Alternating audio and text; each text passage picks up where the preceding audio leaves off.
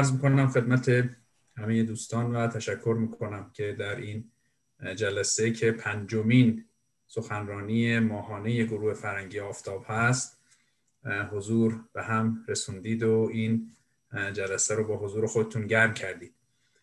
سخنران این جلسه ما آقای عطا هاشمی هستند. ایشون ابتدا در دانشگاه صنعتی اصفهان مهندسی خوندن مهندسی نساجی ولی بعدا به سمت علوم انسانی رفتند از دانشگاه علامه طباطبایی کارشناسی ارشد منطق گرفتن و بعد هم اینجا در دانشگاه آلبرتا ما در خدمتشون بودیم و کارشناسی ارشد فلسفه مجددا اینجا از دانشگاه آلبرتا. بعد هم به دانشگاه سن رفتن و الان هم اونجا مشغول تحصیل در دوره دکتری فلسفه است.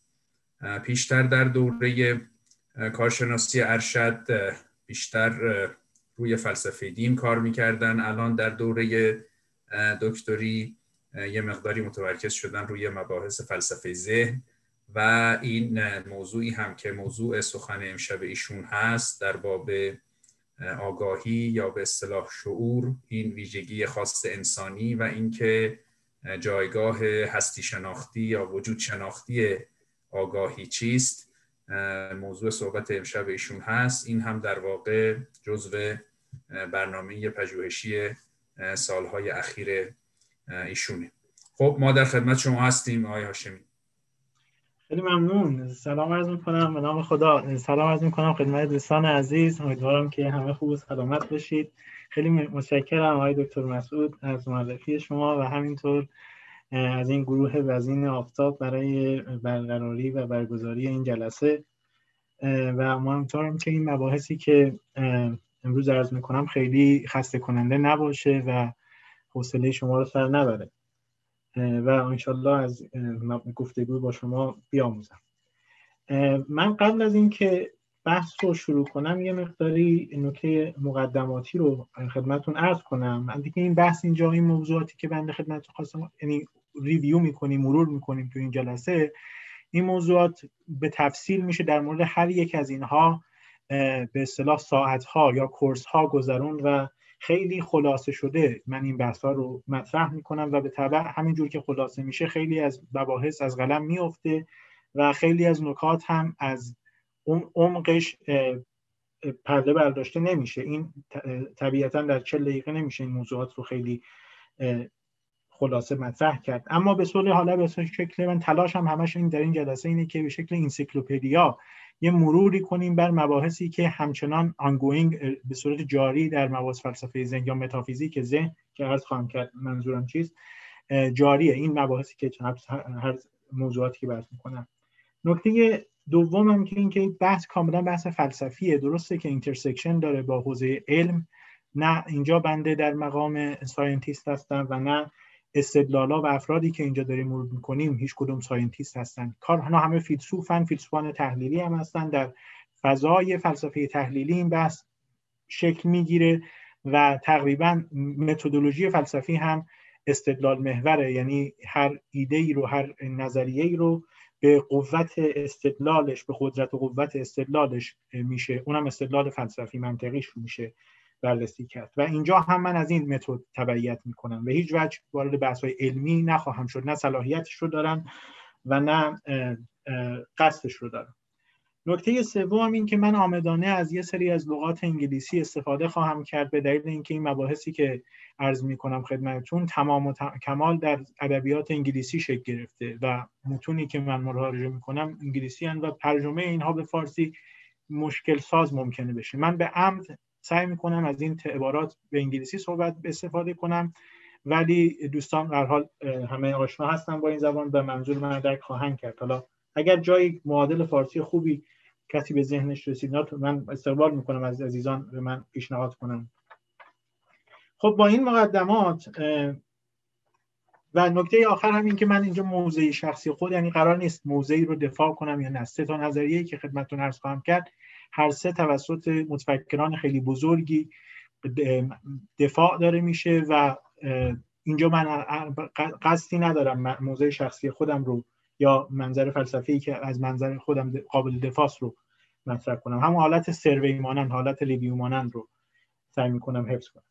خب عنوان سخن همونجور که به سمع و نظر شما رسیده این است که شعور در کجای این جهان قرار داره. ما وقتی از شعور صحبت می‌کنیم منظور از شعور این چون به در زبان عامیانه وقتی صحبت می‌کنیم خیلی فهم بالای انسانی رو ما ازش شعور نام می‌بریم وقتی ولی من در در بحث های فلسفی شعور معادل آگاهی یا معادل انگلیسیش کانشسنس وقتی صحبت از شعور میشه به شعور در بحث مثل مجموعه ادراکات همه آنچه که از عینک ذهن بر آدمی پدیدار میشه همه احساسات عواطف باورها خاطره ها امیدها چیزهایی که حالات ذهنی منتال استیت های ما به اونها تعلق می‌گیره رو ما میگیم در فلسفه بهش میگیم کانشسنس شعور. یعنی به همه این پک بیکوتور کلی همه حالا این خود این ابعاد مختلف داره ولی همه اینها رو کنار هم بذاریم. وقتی از در فلسفه در ادبیات فلسفی از کانشسنس شعور صحبت می‌کنن منظور اینه. خب مثلا مثلا ما وقتی که یک چیزی رو تست میچشیم وقتی چیزی رو باور داریم. یک چیزهایی در ذهن ما چیزی که ما اینجوری هم ازش تعبیر می‌کنیم در زبانمون میگیم در ذهنمون یه چنین ایده هایی داریم. یه حالاتی در ذهن بر ما پدیدار میشه. من وقتی آبی می نوشم این تعمی که بر من پدیدار میشه و من حس می‌کنم درک می‌کنم این یک حالت ذهنیه. یا مثلا وقتی که احساس خستگی دارم عواطفی رو در ذهن دارم. ممکنه این عواطف رو بخش رو بروز بدم اما اون چه که در ذهن من هست اون حالات همه اینها یا خاطراتی رو مرور می‌کنم یا امیدهایی رو برای خودم ترسیم می‌کنم و هرچه اینها همه اینها اسمش هست consciousness یا به زبان عربی شعور یا به زبان فارسی آگاهی. خب یه چند تا ویژگی دارن این حالات ذهنی این حالات چیز یکی اینکه اینا همه qualitative یعنی ما وقتی صحبت می‌کنیم کمیت نداره اینا بیشتر کیفی هن. ما به شکل فنومنال هم هستن. بر ما پدیدار میشن. ما اینجوری می‌بینیم. به شکل یک عینکی است که از این شکل از, از مجرای اون ما جهان رو می‌بینیم و ویژگی مهمتر اینها اینه که اینها اینترنال هستن. به چه معنا اینترنالن؟ به این معنا که دسترسی اول شخص ما به اینها داریم و افراد دیگر هیچ کس دیگری به استثنای خود ما به این امور دسترسی اول شخص نداره.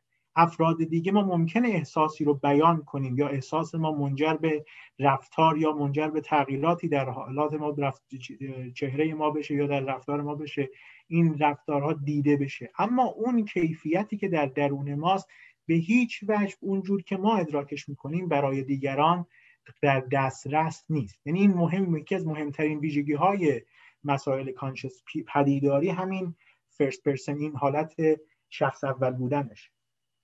خب این ویژگی های یه چیز کلی به نام شعور.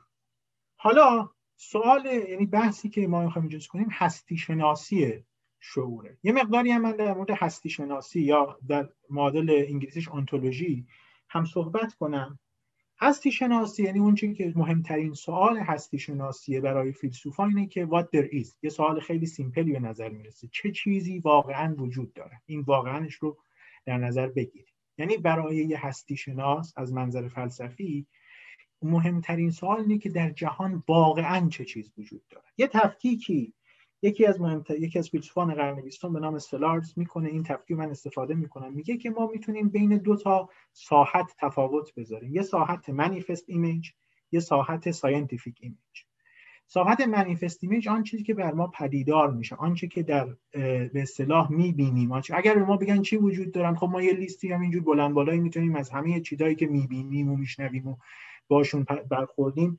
تهیه کنیم بگیم اینا وجود دارن. صندلی وجود داره میز وجود داره تخت وجود داره انسان ها وجود دارن کهکشان ها وجود دارن و همینجور همینجور می‌تونیم ادامه بدیم.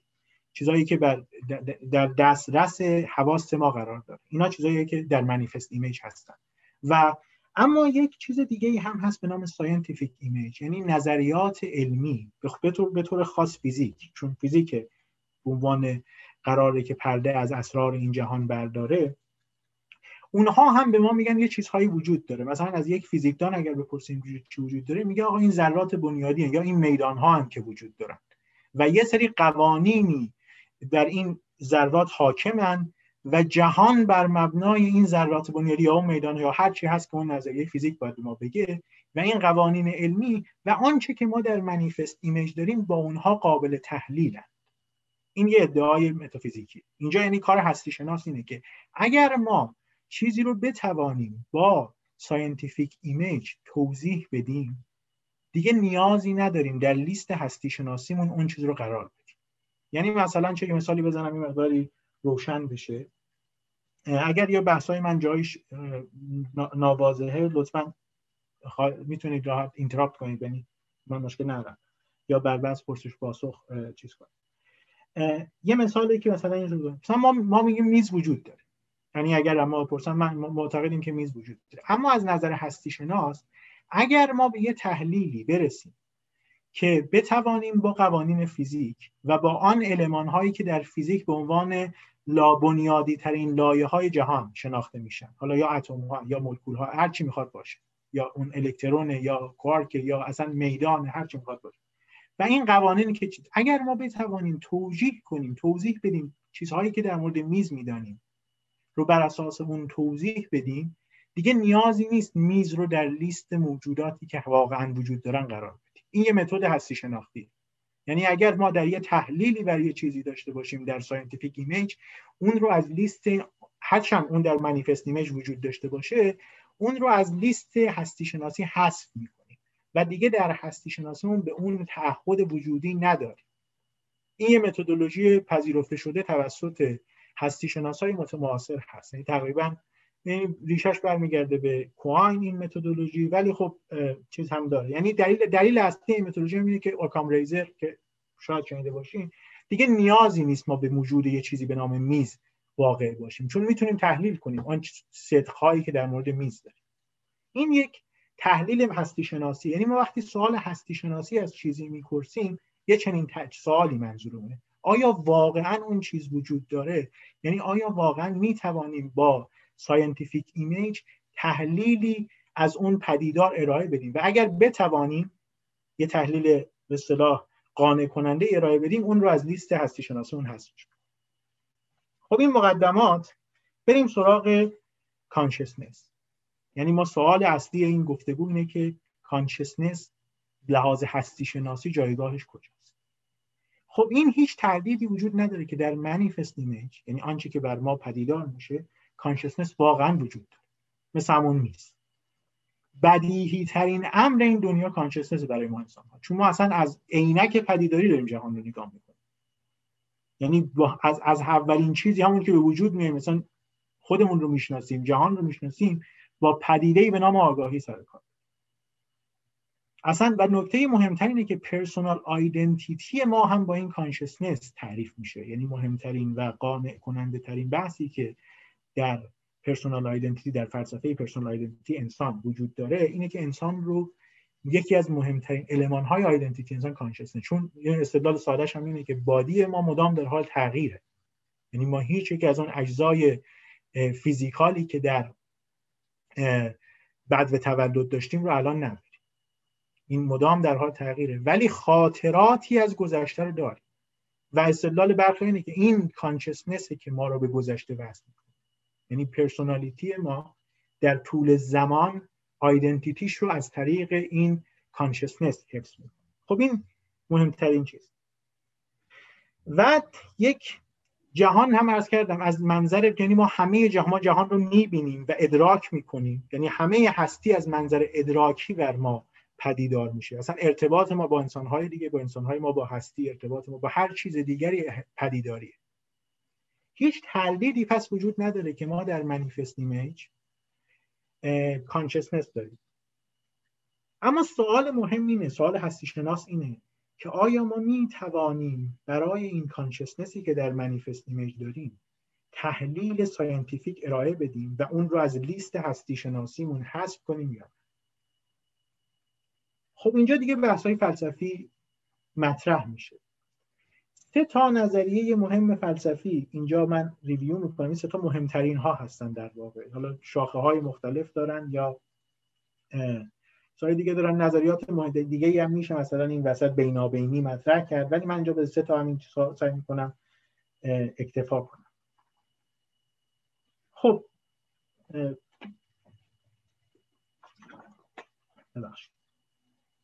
یعنی یه چیزی هم هست. حالا این مسئله consciousness رو اینجا به طور خاص مطرح می‌کنیم. این مهمترین چی یعنی ما در مورد چیزای منیفست های image های دیگه خیلی راحت تر قضیه قابل تحلیله. ولی پیچیده ترین موضوعی که در manifest image هنوز وجود داره و تحلیل scientific اون به بحران برخورده به مشکل برخورده بعضی هم تعبیر hard problem of consciousness ازش می‌کنن اینه که همین چیز رو یعنی نتوان به راحتی نمیشه با این کشتی گرفت. به راحتی نمیشه این مسئله رو تحلیلی ازش ارائه خب سه تا نظریه که ارز کردم خدمتتون. یکی از نظریات همون نظریه فیزیکالیستیه. بنا به نظر فیزیکالیستم یعنی اون چیزی که فیزیکالیسم یا به اصطلاح یک شاخه یه جور یه جور متریالیسمیه. اما متریال خیلی این کلمات می‌نی معنی که لزوما متر ماده مثلا چیزشه فیزیکالیسم یا یه جور نش... یک نظریه که به اصطلاح هر تقریبا میگه که همه این هستی همه این جهان در نهایت با آنچه که فیزیک کشف می‌کنه علم فیزیک کشف می‌کنه قابل تحلیل. و کانشسنس هم از این نباید مستثنا باشه. این نظریه اتفاقا وقتی که این علوم مغزی علوم دستگاه هایی که امروزه مثلا خیلی امروز در حوزه neuroscience پیشرفت کرده علم واقعا و خیلی هم در حال پیشرفته. این که امروزه مثلا خب اینا خیلی راحت correlation های دقیقی به دست میارن بین mental state های ما و نورون ها electrochemical reaction هایی که در مغز ما داره صورت می‌گیره اینا رو خیلی موتیویت کرده خیلی از این متریالیست ها یا فیزیکالیست ها رو بهتره بگیم. موتیویت کرده که از این نظر بیشتر دفاع کنن. همه حرف این ادعا یعنی این ایده کاملا فلسفیه ها. یعنی هم تا نظریه که از خامپل فلسفیه. این فیزیکالیسم ادعاش اینه که کانشسنس چیزی نیست. یعنی قابل غیر قابل تحلیل نیست. ما باید صبر کنیم علممون پیشرفت بکنه.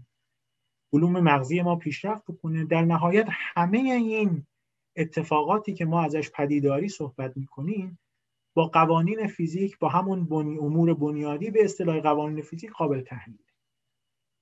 این ادعای اصلی فیزیکالیزمه یا ادعای اصلی این افرادی است که از این نگاه دفاع می‌کنه خب این ایده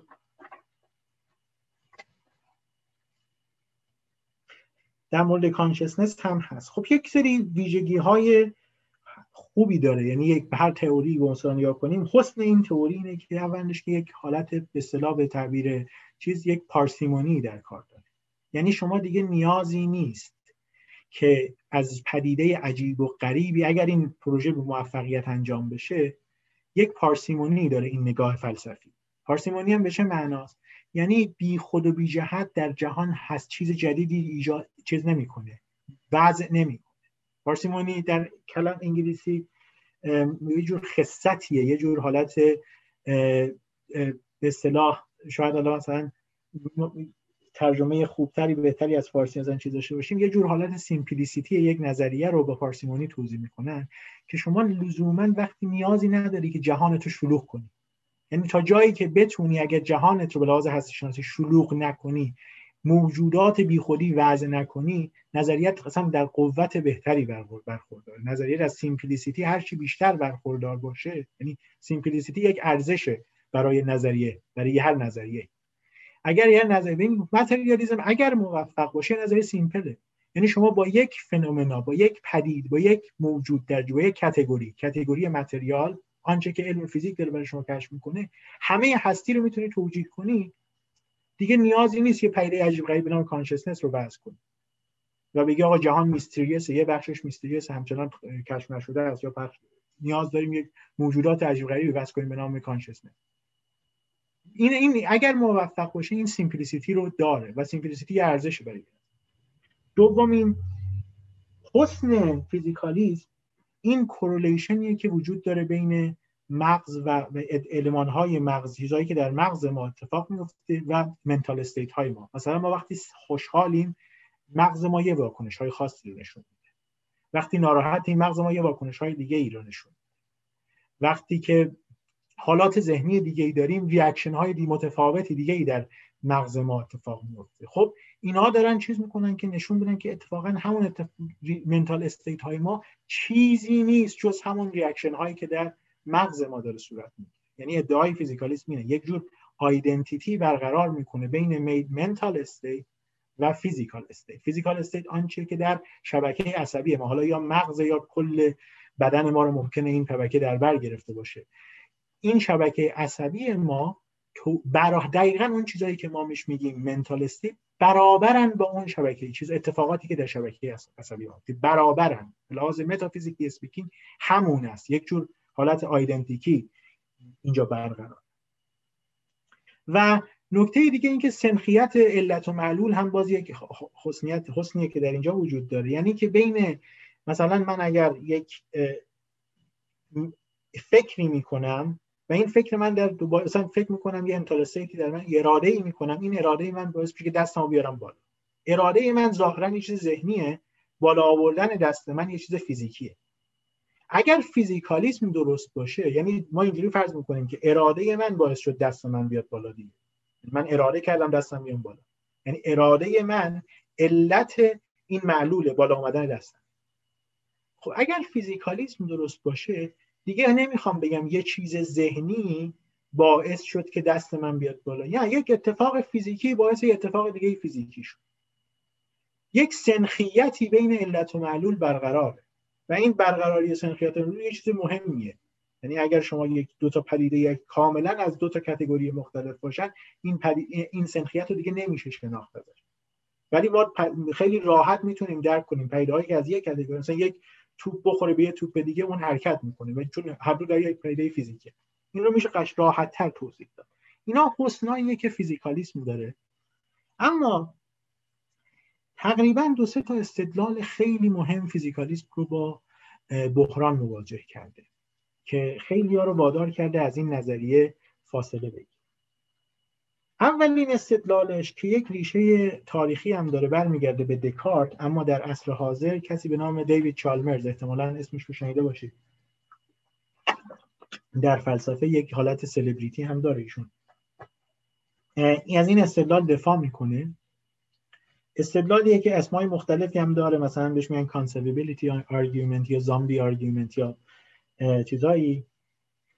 این استدلال به این شکله که میگه اگر ببین اون چیزی که عرض کردم خدمتتون ادعای فیزیکالیسم حداقل version ی که من اینجا دارم خیلی ساده هم می‌کنم چون اقسام و انواع فیزیکالیسم ما داریم. ولی اون version کلیش رو عرض می‌کنم اینجا. ادعای فیزیکالیسم اینه که mental state identical برابره این identical لحاظ متافیزیکی با من با physical state وقتی هم در فلسفه یعنی یک چیزی تقریبا بعد از لایبنیز حتی کلا در وقتی یه چیزی بایستی برابر باشه اینا ضرورتا برابر یعنی x با y اگر identical باشن لحاظ فلسفی اینا ضرورتا برابر. این نمیشه یکی رو تصور کرد و دیگری رو تصور نکرد. استدلال conceivability argument تقریبا داره اینجا رو مورد حمله قرار میده. میگه اگر physical state با mental state برابره ما وقتی physical state رو در نظر می‌گیریم باید همون at the same time mental state رو هم تصور کنیم. تصور یکی منجر به تصور دیگری باید بشه. اما این استدلال دکارت بود و حالت جدیدش رو چالمرز بیان می‌کنه. این کاملا قابل تصوره که ما جهانی رو در نظر بگیریم که همه این اجزای فیزیکال درش باشن ولی توهی از توهی از هر گونه حالت ادراکی باشه. توهی از هر گونه کانشسنس باشه. یا یه جور دیگه یه جهان ممکنی رو فرض کنید که همه چیز شبیه این جهانه همه چیزش. یعنی در مو به مو شبیه شباهت داره با این جهانی که ما داریم. به استثنای اونجا انسان ها هم شبیه ما هستن به لحاظ فیزیکی کاملا شبیه ما هستن. به استثنای اونجا به جای انسان زامبی وجود داره اون زامبی معنای چالمرزی کلمه که اونجا تو اون زامبی ها حالت ذهنی ندارن. هم کاملا قیافه هاشون هم مثل ولی دیگه حالت ذهنی ندارن. یعنی اونا وقتی آب می‌خورن فقط همون ریاکشن ها در ذهن مغزشون اتفاق میفته. حسی ندارن از آب خوردن. وقتی چیزی رو می‌بینن فقط اون reaction ها در مغزشون اتفاق میفته حسی ندارن از دیدن چیزی. این این استدلال اولیه که چون اینجا ما تصور می‌تونیم بکنیم که mental state از physical state متفاوته این تصور چون conceivability برقراره یه مقدمه دیگه هم داره که conceivability entails possibility هر چیزی که conceivable possible هم هست. و اینکه چیزی possible باشه یعنی این حالت possible ه که جهانی physical باشه و mental نباشه این identity این physical و mental رو از بین می‌بره. ما چون فرض فیزیکالیزم این بود که mental state ها همه برابرن با physical state. و همین تصور منجر به یک possibility میشه و چون یه مورد possibility وجود داره دیگه ضرورتش از بین رفت. دیگه این این این identical نیستن اینها. و این نمی‌تونیم ما بگیم physical state ها تمام و کمال identical ن با correlation دارن. یعنی اینو این منکر این نمیشه هیچکی. correlation دقیق بین یک mental state با یک physical state وجود داره. اما اینا identical نیست خب این استدلال اول که چیز کردن. یه استدلال دیگه ای هم وجود این استدلال دوم رو شخصی به نام فرانک جکسون که یک فیلسوف استرالیایی است مطرح می‌کنه. همچنان هم در غیر حیات. ایشون میگه که یه آدمی رو در نظر بگیره. این استدلال بر مبنای یک آزمایش ذهنی. میگه یه آدمی رو در نظر بگیرید که در یک اتاق سیاه و سفید وجود داره. از بعد تولد این انسان رو در اتاق سیاه و سفید قرار دادن. و این آدم و فقط و فقط تصاویری که سیاه سفید بوده و هیچ رنگی برخورد نکرد. اما از قضا این آدم رو انقدر علم یاد گرفته بودن با استعدادی هم بوده که این آدم الان شده متخصص درجه که علوم رنگ. آنچه که در علوم رنگ به اصطلاح چیزه تمام طول موجها رو به دقت به تفسیر می‌دونه. همه علوم می‌تونه به دقت فیزیک رنگ رو اون گونه که هست تشخیص بده. حتی بر علوم مغزی هم تسلط داره. می‌تونه بگه که وقتی یک مغزی با, مواجه میشه با رنگ قرمز چه اتفاقی درش رخ میده و چه قصه هاست. حالا این آدمی که شما چیز دارید این آدم این فرم نسبت به دقیق ترین اطلاعات در مورد مغز و فیزیک. حالا این آدم رو ببرید بیرون از این اتاق. به یک اکسیدنتی دیگه آزمایش ذهنیه دیگه. این یکی از روش های فلسفی که از آزمایش های ذهنی طراحی کنن. یه حالتهایی رو توصیف کنن و بتونن possibility یه حالتهایی رو حالا این آدمی که این خانومی که اسمش Mary argument معروفه به Mary argument این آدم رو از این اتاق ببرید بیرون یه بار. این همه اطلاعات داره. این آدم برای اولین بار مواجه میشه با رنگ قرمز. همه اطلاعات دقیقی که در مورد اینکه مغز با قرمزی مواجه بشه رو این آدم داره. اما وقتی از اتاق میره بیرون برای اولین بار خودش با قرمزی مواجه میشه. این مواجهه این آدم با قرمزی برای اولین بار تصور ما چیه؟ فکر می‌کنیم یعنی ریاکشن ما چه خواهد بود؟ اینه که این آدم یه چیز دیگری میآموزه.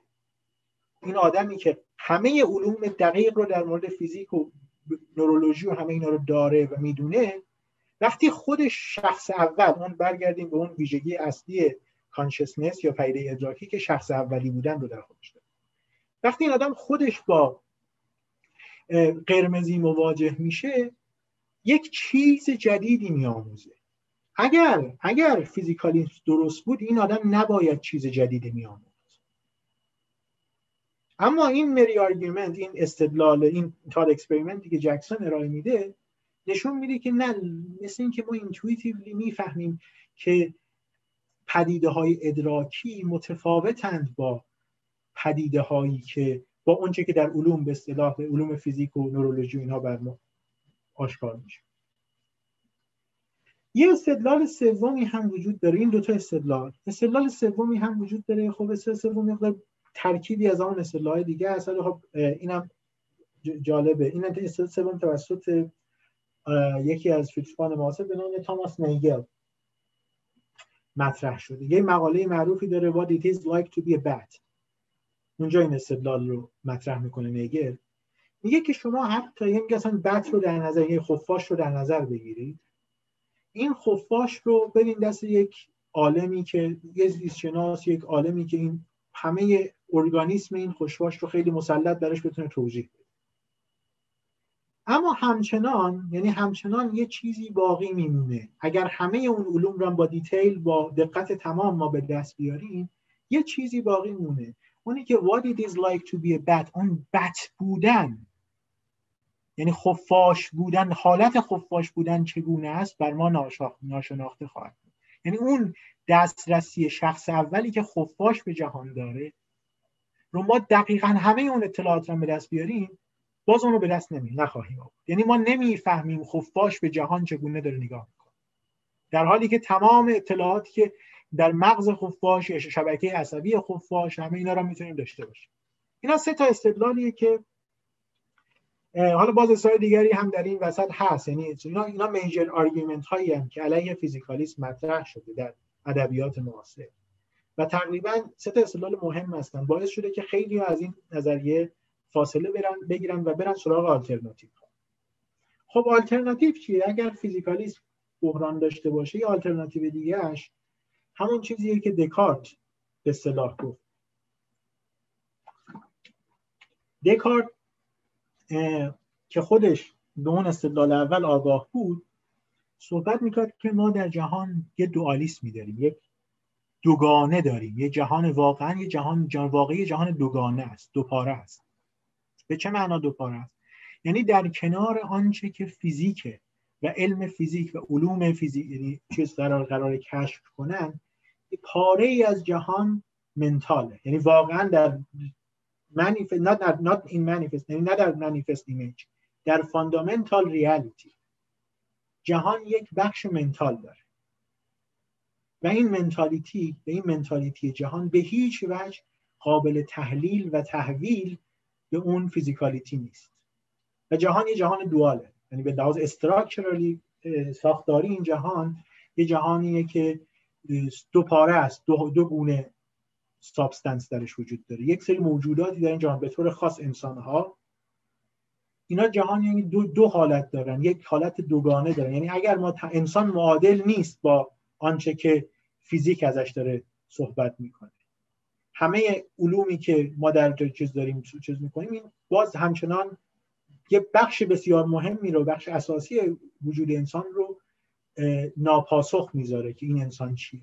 چون یک جهان جهان دوگانه است. یک جهان چیز در کنار هستی فیزیکال هستی فنومنال هم وجود داره.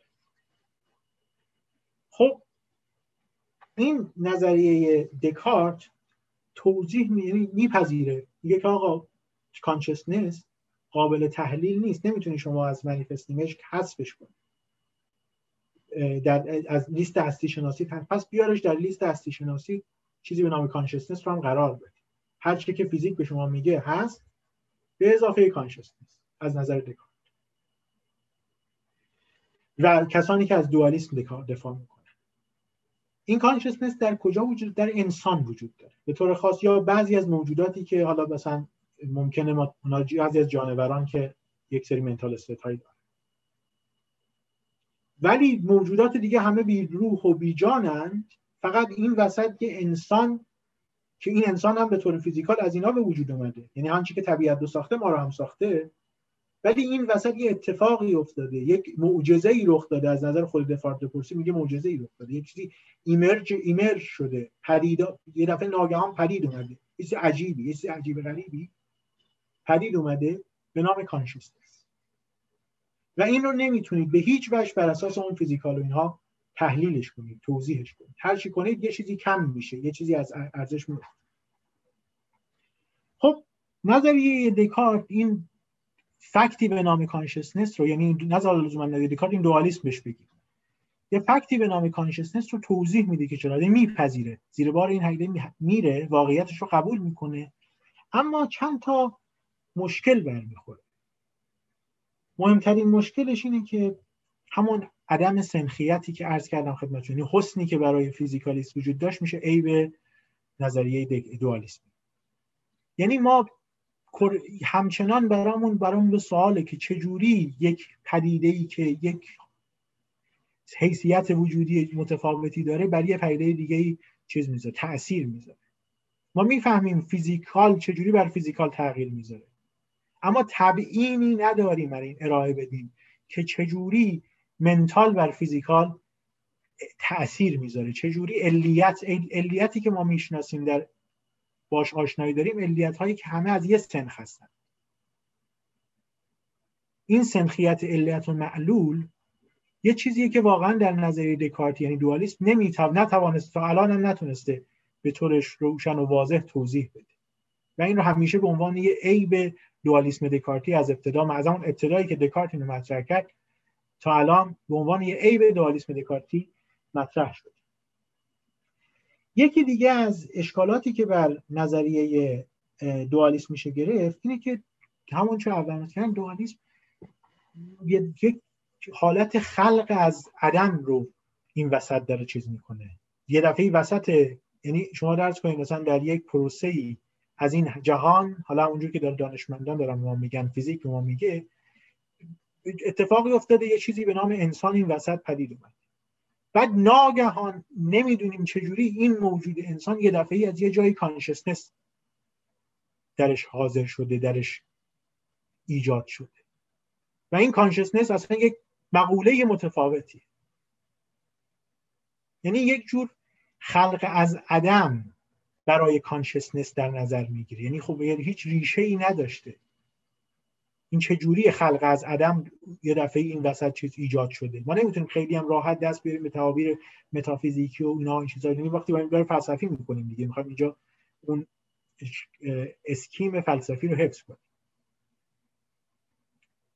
یا مثلا میشه این توجیه کرد بعضی ها مثلا چیزا میشه کرد با معجزه و این حرفا میشه توضیح داد. اما حالا بیایم بیشتر نمی‌خوایم وارد اون بحث ها بشیم. یعنی خیلی از کسانی که از دوالیسم دکارتی صحبت می‌کنن به معجزه اعتقاد دارن. از فیلسوفانی که از دوالیسم دکارتی صحبت می‌کنن. یعنی معتقدن که این وسط یه معجزه خداوند یک specific divine action ی اتفاق میفته که این consciousness اتفاق میفته خیلی هم, هم لزوما اینجور نیستن ولی بعضیاشون اینجوری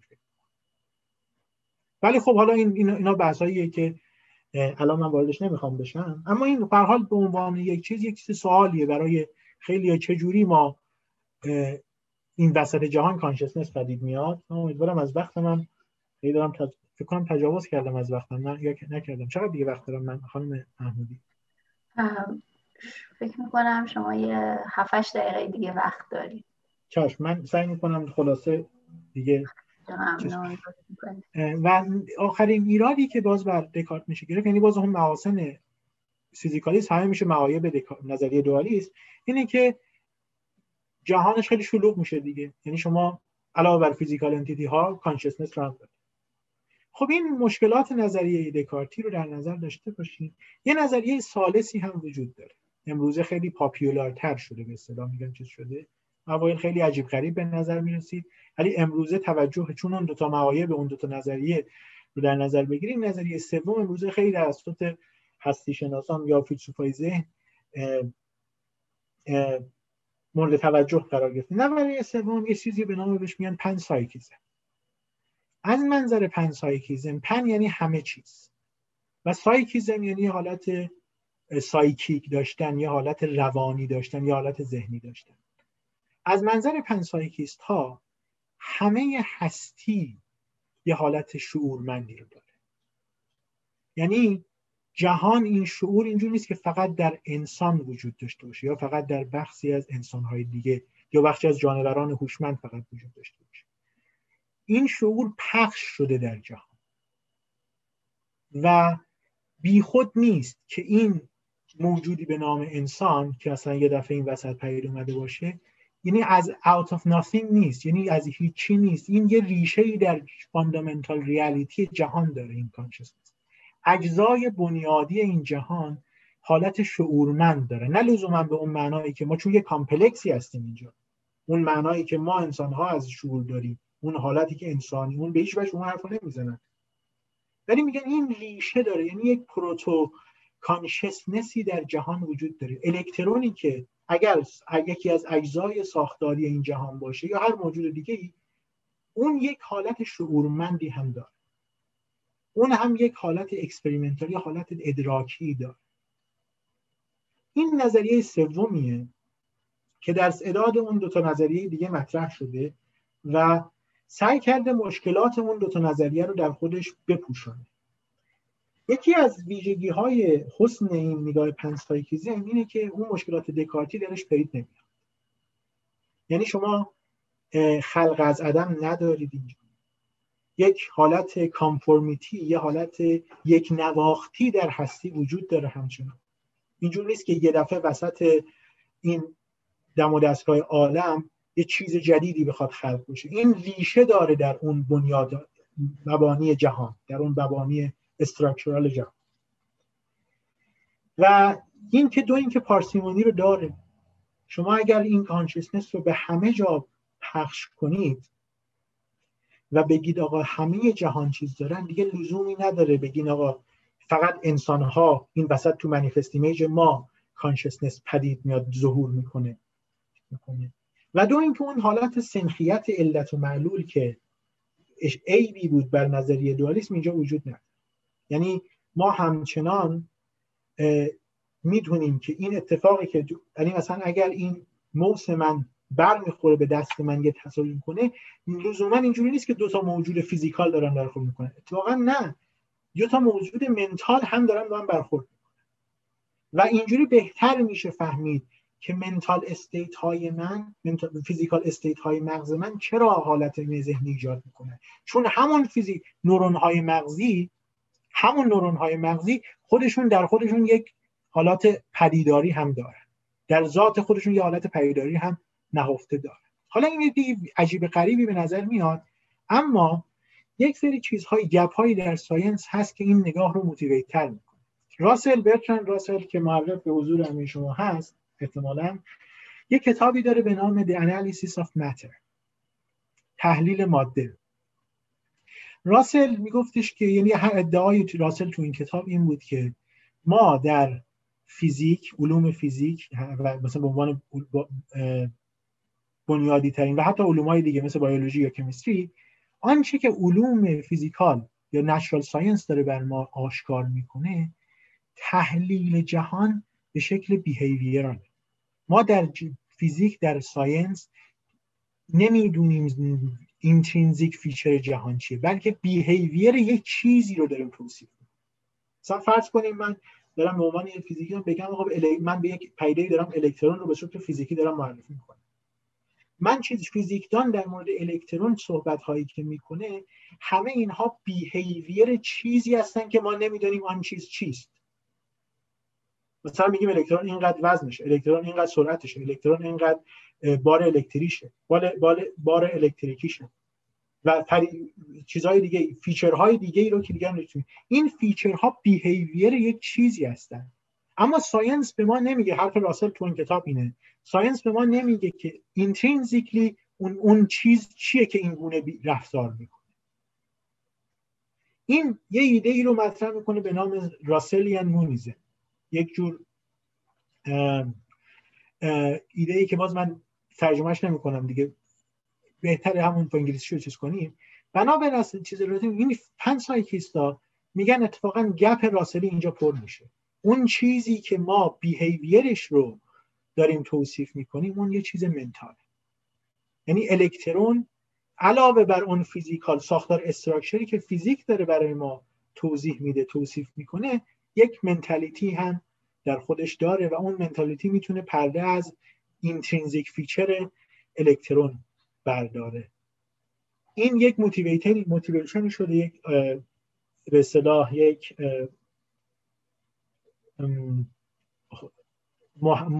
محرکی شده برای خیلی از متفکران امروزه که بیان به اصطلاح این panpsychist رو panpsychism رو جدیتر بگیرن و اینو ارتباطش بدن با اون بحث راسل در اون کتاب. یه ادبیات خیلی جدی هم شکل گرفته امروز تحت عنوان Russellian monism حتی کتاب ها و اینا داره edit میشه و که این بحث امروز همچنان ongoing و به اصطلاح جاری و ساری من دیگه اینجا اجازه بدید تمام کنم گفتارم رو و این سه تا نظریه کلیه که در مورد consciousness به طور جدی این سه تا هر سه تا هم حالا این panpsychism هم مشکلاتی داره. حالا اگر در گفتگوها فرصت شد من شاید بهش اشاره بکنم. اینجوری نیست که بی نقص و بی عیب باشه. خیلی مشکلات جدی هم داره این پنسایگیزم اما این سه تا نظریه ای که به طور جدی در مورد پدیده ای به نام کانشسنس در ادبیات فلسفه تحلیل معاصر وجود داره. عرایز بنده تمام شد.